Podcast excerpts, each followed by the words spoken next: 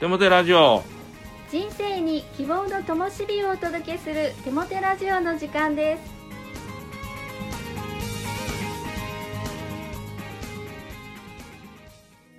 皆さんお元気ですね。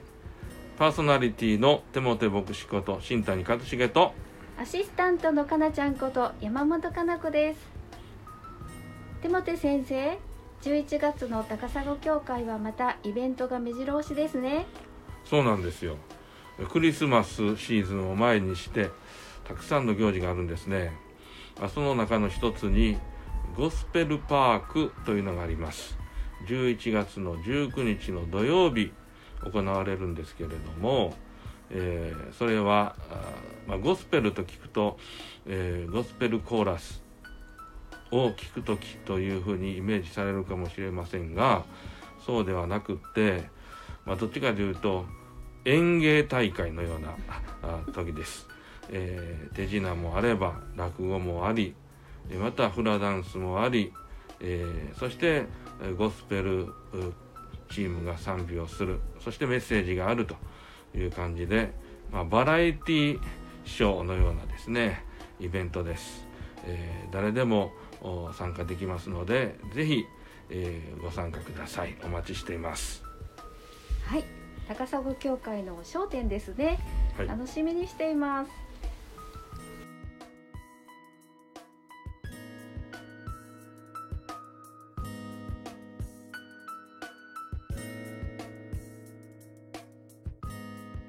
今日のゲストは勝俣匠さんです。勝俣さんこんにちは。こんにちは自己紹介をお願いします。はじめまして僕は静岡県三島市鴨川基礎協会から来ました勝俣匠です。年は28歳です。はい、えー、勝俣さんが神様と出会う信じるきっかけになったお話を教えてください。救いの証ができることを感謝します。神様と出会う前は中学3年生くらいからかかってしまったメンタルの病で高校も受かっても1年生までで辞めることになってしまい自分は人生のどん底に落ちていました。毎日生きるのが辛くて自分の人生終わった。この先生きていても仕方ない。夜も眠れずに過ごす日々を過ごしていました。家族にも大変心配と迷惑をかけてしまいとても大変な時期でした。でも家族の中でおばあちゃんがクリスチャンでおばあちゃんを通して神様のことを教えていただきました。毎日毎日おばあちゃんと電話をして辛い時電話越しで3秒歌ってくれました。恐れない恐れない。主は私の味方。恐れない恐れない。主と共にあるから。この賛美を歌ってくれたことを今でも覚えています。そしてある時おばあちゃんの家に行き一つの絵を見せてくれました。それは牢獄に入られ鎖につながれ荷物をいっぱい背負ってる絵でした。その絵の下に全て疲れた人重荷を負っている人は私のところに来なさい。私があなた方を休ませてあげます。と書いてありました。この御言葉を知った時ああ今自分は重荷を負っているんだ。と気づきました。このままじゃダメだと思い教会に行ってみようとその時決心をしました。17歳くらいの時、教会に行きました。教会の中に入り、礼拝堂の中に入った時、目の前に十字架があって、賛美も流れていて、その時、ああ、ここに神様がいるって体全体で感じて涙が溢れ出そうになりました。礼拝が始まってもずっと涙が出るのを我慢していたのを今でも覚えています。それから聖書の学びをしてすぐ福音を受け入れて疲れました。それから神様を知ってから礼拝することが私は喜び、楽しみとなりました。今もまだ病気との戦いはあります。でも日々神様によって成長させていただき、少しずつ癒されてきているなと思います。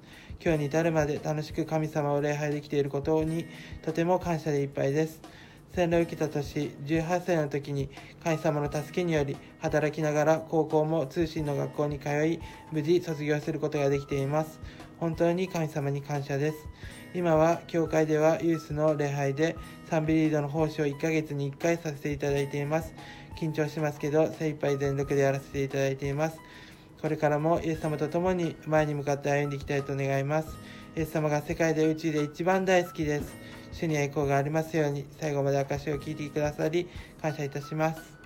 ありがとうございます。ばあちゃんのね存在がすごく大きいですね、はい。やっぱり愛を持ってその人のために祈り続ける大切さということを教えていただきました。それでは手元先生に励ましのメッセージを語っていただきましょ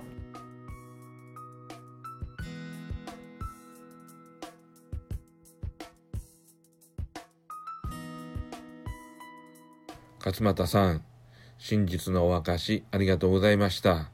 とても励まされました。お辛いところを通る中で、おばあさんの祈りと愛で受け止められて守られてきた。そして、キリスト教会でイエス・キリストにお出会いし、自分の足で立ち上がることができました。素晴らしいですよね。ますます勝俣さんの祝福のためにお祈りをしています。さて、励ましのメッセージに入っていきたいと思います。今日は、時間を愛に変えるというテーマでお話をしたいと思います。人生は時間の使い方で決まりますね。時間とは何でしょうか？それは、行為と出来事の連続した出現と定義することができると思います。そして、自分の時間をどういう行為と出来事で満たすかは私たちが自分で選べることなんですよね。自分のためだけという行為と出来事で満たしてしまうならばその時間は単に消化された時間となってしまうかもしれません。時間を愛する人のために縁ある仲間のためにという行為と出来事で満たすならばその時間は愛となって人々の心と神の心に残されていくことでしょう。キリストも自分の最も小さい弟子に親切にしてくれる人がいるなら、その人の時間は神の心に記録されていると語りました。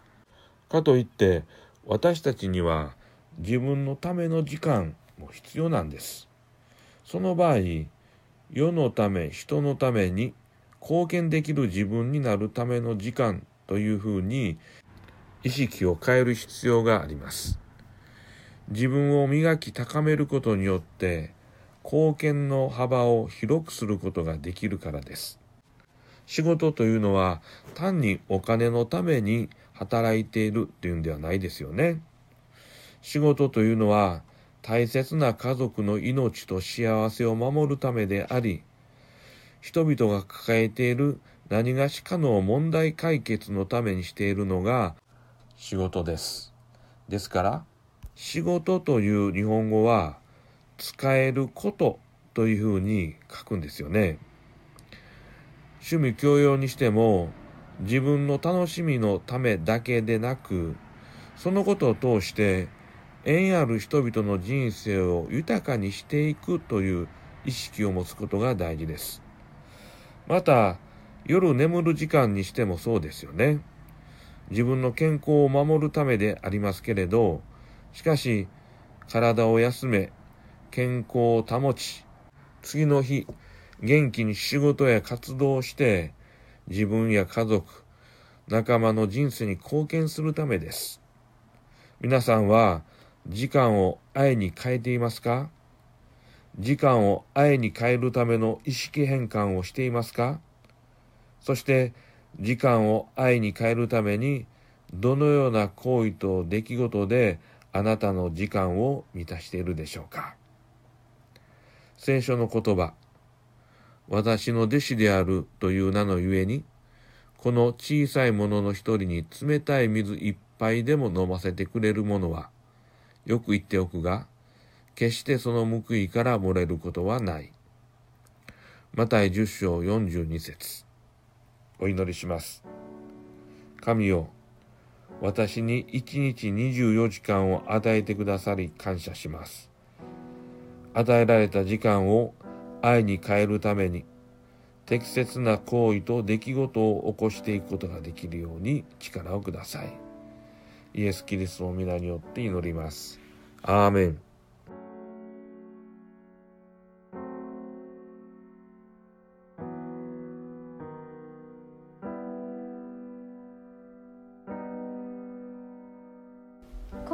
の賛美は登坂淳子さんのアルバム「YourSongs 美しい世界」より「私のすべてを」ですどうぞ。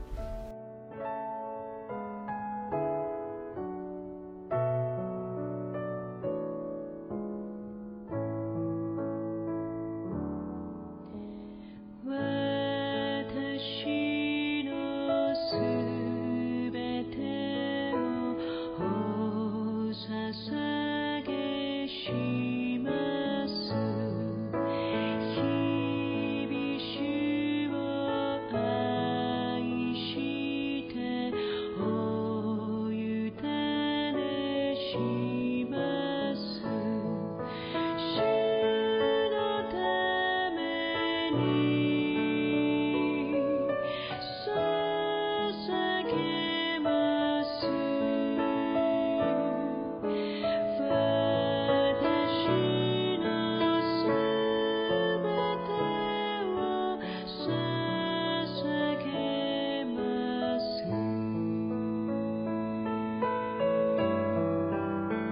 デモテラジオは日本キリスト教団高砂教会からお送りするゴスペルラジオ番組です。それではまたお会いしましょう。皆さんの祝福をお祈りしています。お元気で。